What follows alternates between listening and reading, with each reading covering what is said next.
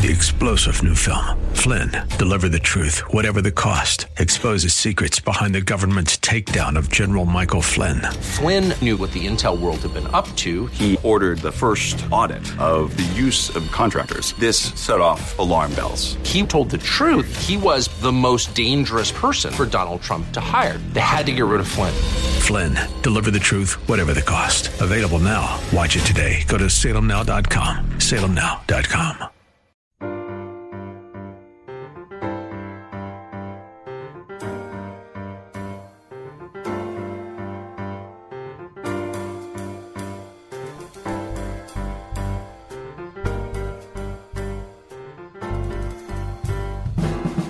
Welcome to His Life Revealed with Pastor Todd Granger of His Life Fellowship in San Antonio, Texas. We're glad you've chosen to join us today. Our passion at His Life Ministries is to help believers know Him and show Him. So we keep it simple. It's just about Jesus. Our prayer is that the Holy Spirit will make His truth plain to you so you can walk in freedom and enjoy the life of union that God has designed for you to live. And now, here's Pastor Todd. I am blessed, as you are, to know that Jesus is all that I need. There are a lot of people out there looking to meet a need don't realize that Jesus is all they need. And you may have arrived here this evening with a, a sense of loss in your soul, maybe a sense of need. Maybe there's something that you want to see happen or something that you hoped would happen that hasn't happened. Do we really take that seriously, that Jesus is all that we need?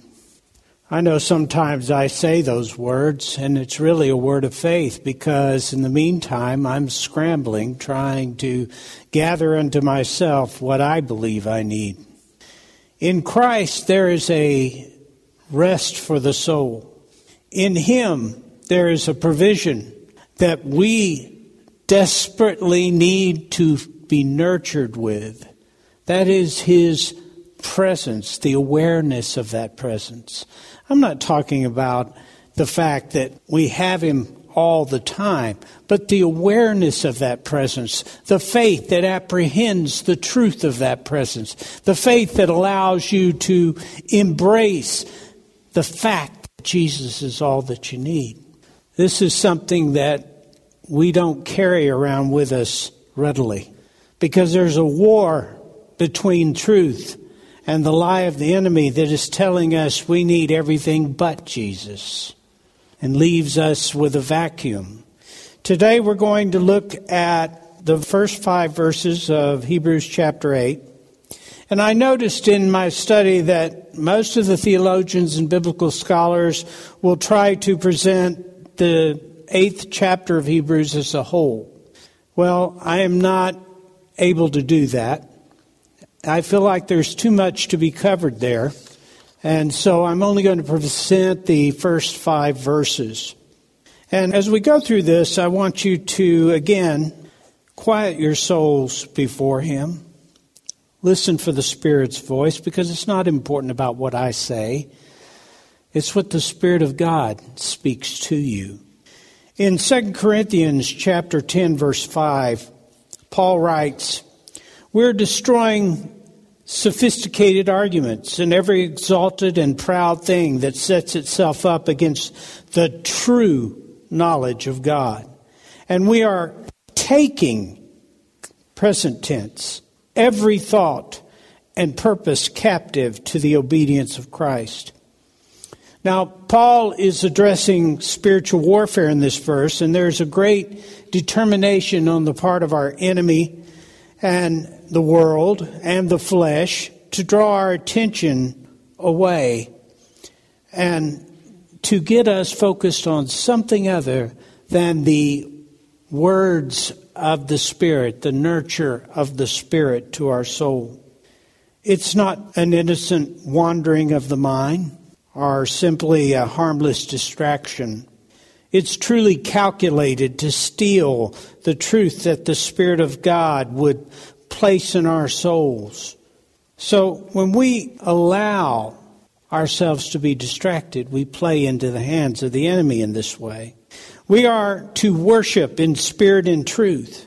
And when we come here, we bring our bodies into the posture of worship. We yield our souls to spiritual worship when our voices join heaven's praises. This is not a ritual. This is not just an exercise. This is where we exercise the spiritual part of us, the truth of us. And that is what is most important.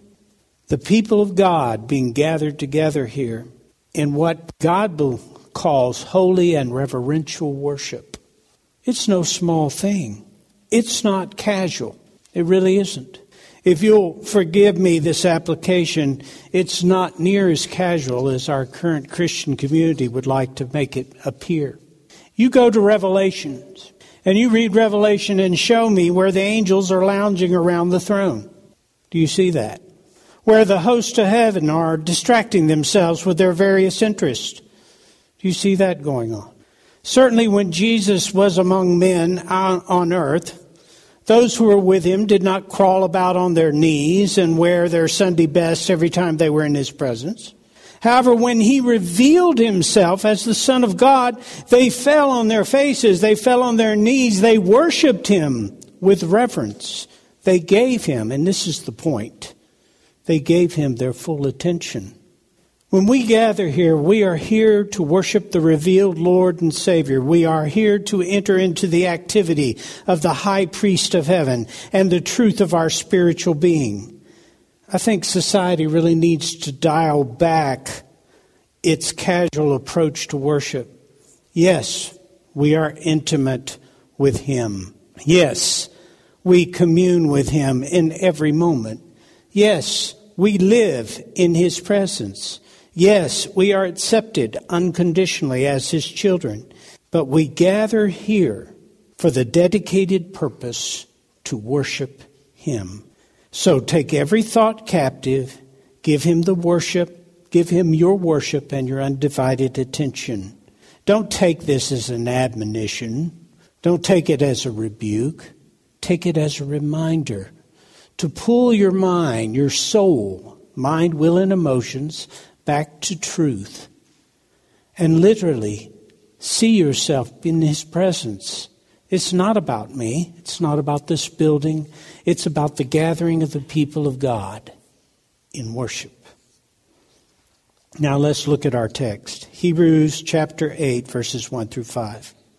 Now, the main point of what I have to say is this We have such a high priest, the Christ who is seated in the place of honor at the right hand of the throne of the majesty, God in heaven, a minister, officiating priest in the holy places and in the true tabernacle, which is erected not by man, but by the Lord.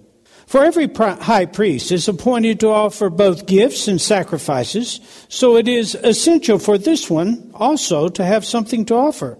Now, if he were still living on earth, he would not be a priest at all. There are priests who offer the gifts to God in accordance with the law. They serve as a pattern and foreshadowing of what has its true existence and reality in heavenly things, the sanctuary. For when Moses was about to erect the tabernacle, he was warned by God, saying, See that you make it exactly according to the pattern which was shown to you on the mountain. Again, I want to remind you of the theme of Hebrews. It is the absolute sufficiency and superiority of Jesus Christ. Now, as we have pointed out, these Hebrew Christians had been divided as they were undergoing a severe persecution for their faith in Christ as their Messiah. And the persecution was coming from their own brethren, from the religious leaders, and consequently even from their own families. They were living in the shadow of the temple. It was still existing, and they were being drawn back into the rituals and festivals that they and their family had participated in for generations. So some had been trying to do both. They had been trying to live to Judaism, and the Spirit of God is calling them back. The Spirit of God, through the author, is seeking to convince them that they could forsake Judaism altogether. that Jesus is superior to Judaism, that they were living in the shadow and forsaking the substance. Now, that is its application to us as well. That it's very easy to live to the shadow and forsake the substance. And what the shadow for us is living according to the flesh. The shadow for us is living in this temporal world. This temporal world is the shadow. The things of this world are shadows. If they are the priority for you, then you are living to the shadow rather than to the substance. And this is why Paul, among others in the, in the New Testament, is constantly looking to draw our attention past the shadow to the substance. That the shadow needs only to accentuate the fact that you have a God. It should not be your constant and clarion call to try to bring God into the shadow. It should be your reminder that you have been taken from the shadow and brought into the light, and you are to live from the fullness of that light. Unfortunately, the enemy would have you believe that you can serve God from the shadow. He would have you believe that you can live the Christian life in the shadows. Well, that may be what you're calling it, may, may even be what ministers are calling it, but I will tell you it is not the truth. It is not the substance. It is a shadow. Now, he has demonstrated that Jesus is superior to the angels and to all creation. He is superior to the patriarchs. He is superior to the priesthood and to the Levitical priesthood. He belongs to a higher and pre existent order, the eternal spiritual order of Melchizedek. And now we are told that he serves in a superior temple and administers a new covenant. Now, the old covenant is represented by the old priesthood, just as the new covenant is presented and represented by a new priesthood and functions through the new priesthood. The old covenant functioned through the old priesthood, through the Levitical system. It had to. The Levitical system gave form and substance to the truth of the old covenant.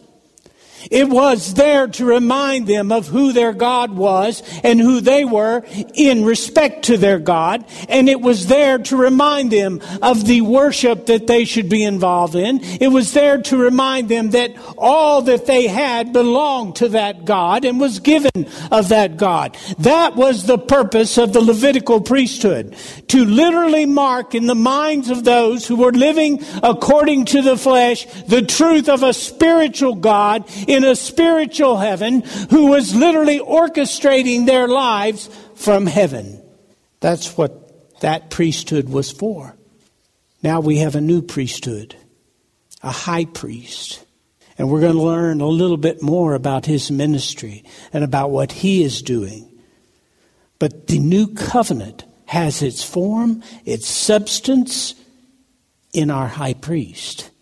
The old covenant had it in the old priesthood. Jesus is now the high priest of Christianity. The Holy Spirit has shown and will show that Christ is superior over Aaron. And I read this to you last week, but it is still true. Aaron was just a man. Our author points that out. Christ is Son of God. That's in verse 3. Aaron belonged to the tribe of Levi. Christ belonged according to the flesh, belonged to the tribe of Judah, which is a royal tribe. And that makes him a priest king, like Melchizedek. Aaron was made after the law, that is the legal requirement, and Christ was after the power of an eternal life. That's in verse 16. Aaron made nothing perfect.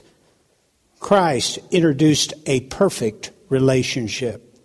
Aaron was unable to bring anyone nigh unto God, which is man's created purpose, but Christ has. Aaron was not inducted into the priesthood by divine oath, but Christ was. Aaron had many successors, Christ has none. Aaron went the way of his fathers in death, Christ lives forever. Aaron was a sinner, Christ was not. Aaron was only a priest head of an earthly people. Christ is a spiritual high priest over the children of God. Aaron had to sacrifice daily for his sins and the sins of the people. Christ offered one sacrifice once for all. We don't need another priest. No need for another type, another shadow. The symbols and the shadows have served their purpose. The symbolism should be done away with to make room for the substance. It's time to put away the childish things of the past and to enter into a true, truly mature manhood. When the Messiah appeared in the temple, appeared, the temple was still standing. It still stood in Jerusalem. Its priesthood still functioned. The sacrifices were still offered. But now its purpose has been served. Its mission has been accomplished. The presence of God is seen residing in God incarnate. John 2:21. That's Jesus. God took the law and its commandments and its ordinances and nailed it to the cross.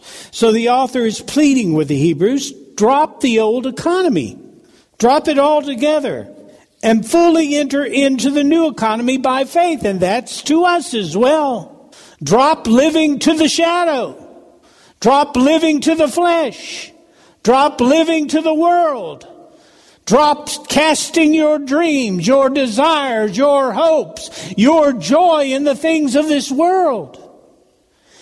And embrace the new covenant for joy is in the presence of God.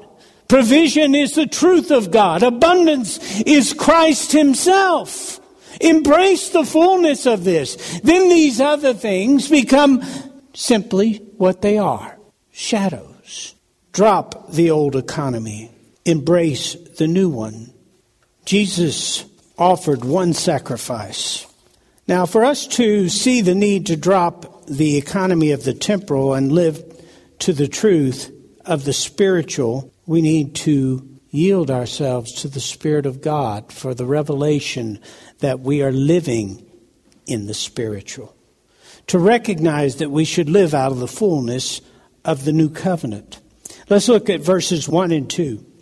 It says, Now the main point of what we have to say is that we have such a high priest who is seated in the place of honor at the right hand of the throne of the majesty, God in heaven, a minister, officiating priest in the holy places and in the true tabernacle, which is erected not by man, but by the Lord. So we see the main point. The main point, the Greek word there is kephalaion and it means the main point or principal thing is that we have a high priest that is seated at the right hand of the majesty on high. Now I know a lot of you have studied the new covenant, so you know the significance of that, but we're going to go through it anyway, so bear with me. The Greek word for seated is kathidso, and it means to sit down or to be seated. And it's the same as when a king is sitting upon a throne. He is given a throne, and its significance in the Levitical priesthood was that the Levitical priest would never sit down. There was no seats in the temple save the mercy seat, which none would dare sit upon. It was in the Holy of Holies. The priests were always ever busy, continuously offering sacrifices, continuously offering offerings for the sake of the people and themselves. They had no time and should not have been seated. Christ, on the other hand, sat down. We have a high priest who is seated. He would sit as a king upon the throne. He would assume all authority and governance is now his, just as a king would sit upon a throne because all authority and governance is now his. And it is significant that he sat down in the Holy of Holies on the mercy seat. Now, only once a year on the Day of Atonement would a priest go into the Holy of Holies and sprinkle blood on the mercy seat and then immediately bow out of there because that represented the throne of God. But Jesus sat. Now, he didn't sit because he was tired. He sat to indicate to all of heaven and those who were in heaven that it was finished. It was complete.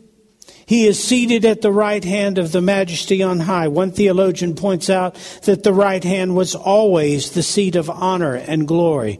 Jesus offered one sacrifice and entered into the heavenly sanctuary through the heavens as the high priest offered his sacrifice. He sat down at the mercy seat, the throne of God, as the triune God declared, It is finished. In Revelation chapter 3 verse 21, it says, He who overcomes the world through believing that Jesus is the Son of God, I will grant him the privilege to sit be, beside me on my throne as I overcame and sat down beside my Father on his throne. He sits there upon the mercy seat at the right hand of God and anchors us with his presence there. Anchors us in the very presence of God as we are now in Him, His Spirit ministers within us the ministry of the high priest in heaven. That is the ministry of Christ. Hebrews 6:19. This hope, this confident assurance we have as an anchor of the soul. It cannot slip, it cannot break under whatever pressure bears upon it. A safe and steadfast hope that enters within the veil of the heavenly temple, that most holy place in which the very presence of God dwells. He is the anchor for the soul. Now, we looked at that verse before. But your soul needs an anchor. You believe me? It needs an anchor. It needs to be secured. And what the Word of God is telling you is there is no other place for your soul to be secured. It can't be secured in your bank account. It can't be secured in your ma- in your marriage. It can't be secured in your role on this earth. It must be secured in Him. And that security is seated at the right hand of the Father. He is the one who took the anchor and holds you in place. The chief point is that we have a high priest seated, who is seated and ministers to us and for us in the heavenly sanctuary. Not an overbusy, preoccupied priest who could never finish the work before him. The work is done. He's not seeking to complete, but serves to establish the child of the new birth in truth through faith. Now, through this ministry, we are in the presence of God. In 719, we are told that by this priest, we draw near to God. We live in the heavenly sanctuary in the presence of God. And one day we'll move from faith to sight and we'll see all of this with vivid clarity. But the truth is, because we are blinded by shadows, we don't see the truth that we are literally in the presence of God, that we dwell with Him in His presence. We don't see that. And it, getting to heaven has always been, I guess, described to us as arriving and getting totally acquainted with something that's all new to us. I'm not sure that's true because you are seated with Him. I don't think you're going to be a stranger in heaven at all. I don't think you're going to be listed as a newcomer. I don't think you're going to get the welcome wagon gift basket. I think that literally God is going to look you in the face and say, You see, it is all here. It has always been here, and so have you. Many of us believe that death is the end of one life and another life somewhere else, but I want to tell you it's a continuation of the life you already have. It's not taking your life away to some place, it's literally bringing you into the fullness of the life you already have. The priests who serve and the tabernacles of this world are a shadow, a figure, an illustration of a heavenly sanctuary. Now, the author illustrates this by pointing to the tabernacle that Moses erected. It was a type or a pattern that God showed him. In fact, all the Jewish religious forms and institutions were to be only copies, visible illustrations of a greater spiritual reality. They had deep meaning to the Jew. The curtains, the veil, the altar, the vessels, all the Levitical rituals had deep meaning. And for 1500 years, the temple and the Levitical priesthood, with all of its rites and rituals, were kept in place. They were just shadows that represented all that God had in his heart for man. From the beginning, When man fell in the garden in Genesis chapter 3 verses 1 through 6, and God knowing and had already determined that we should be saved by the sacrifice of his son, John 3:16, the revelation was always there. God has always been the one holy, just and righteous, Psalm 111:3. Man is as born as a sinner in need romans 3:23 and is shut out from the glory of the presence of God Isaiah 59:2 and God gave reconciliation between the two which was achieved by the shedding of blood Thank you for joining us for His Life Revealed with Pastor Todd Granger. This program is the radio ministry of His Life Fellowship in San Antonio, Texas. If you'd like to know more about us, visit us on the web at hislifeministries.org or on Facebook at His Life Fellowship. We would love to have you join us for worship. We meet on Saturdays at 5 p.m. at 1307 Blanco Woods at the corner of Blanco Road and Blanco Woods, just inside Loop 1604. Also, if you would like to help support this ministry, you can send your tax deductible donation to His Life Ministries, P.O. Box 1894, Boerne, Texas 78006.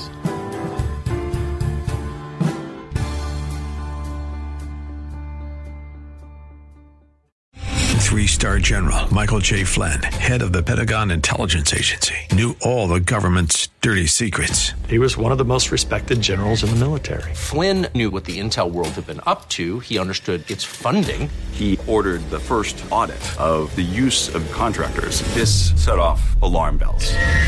The explosive new documentary, Flynn, Deliver the Truth, Whatever the Cost, and covers the facts behind this scandal. Flynn told the truth. He was the most dangerous person for Donald Trump to hire. I find out the worst enemy that I'm going to face in my life is right here in America. They took my assessment and they wanted me to change it. And I was like, I'm not changing it. They had to get rid of Flynn. With in depth interviews, archival footage, and never before seen personal records of the man behind the headlines. I just felt like I was drowning. Flynn, Deliver the Truth, Whatever the Cost. Available now. Watch it today. Go to salemnow.com. Salemnow.com.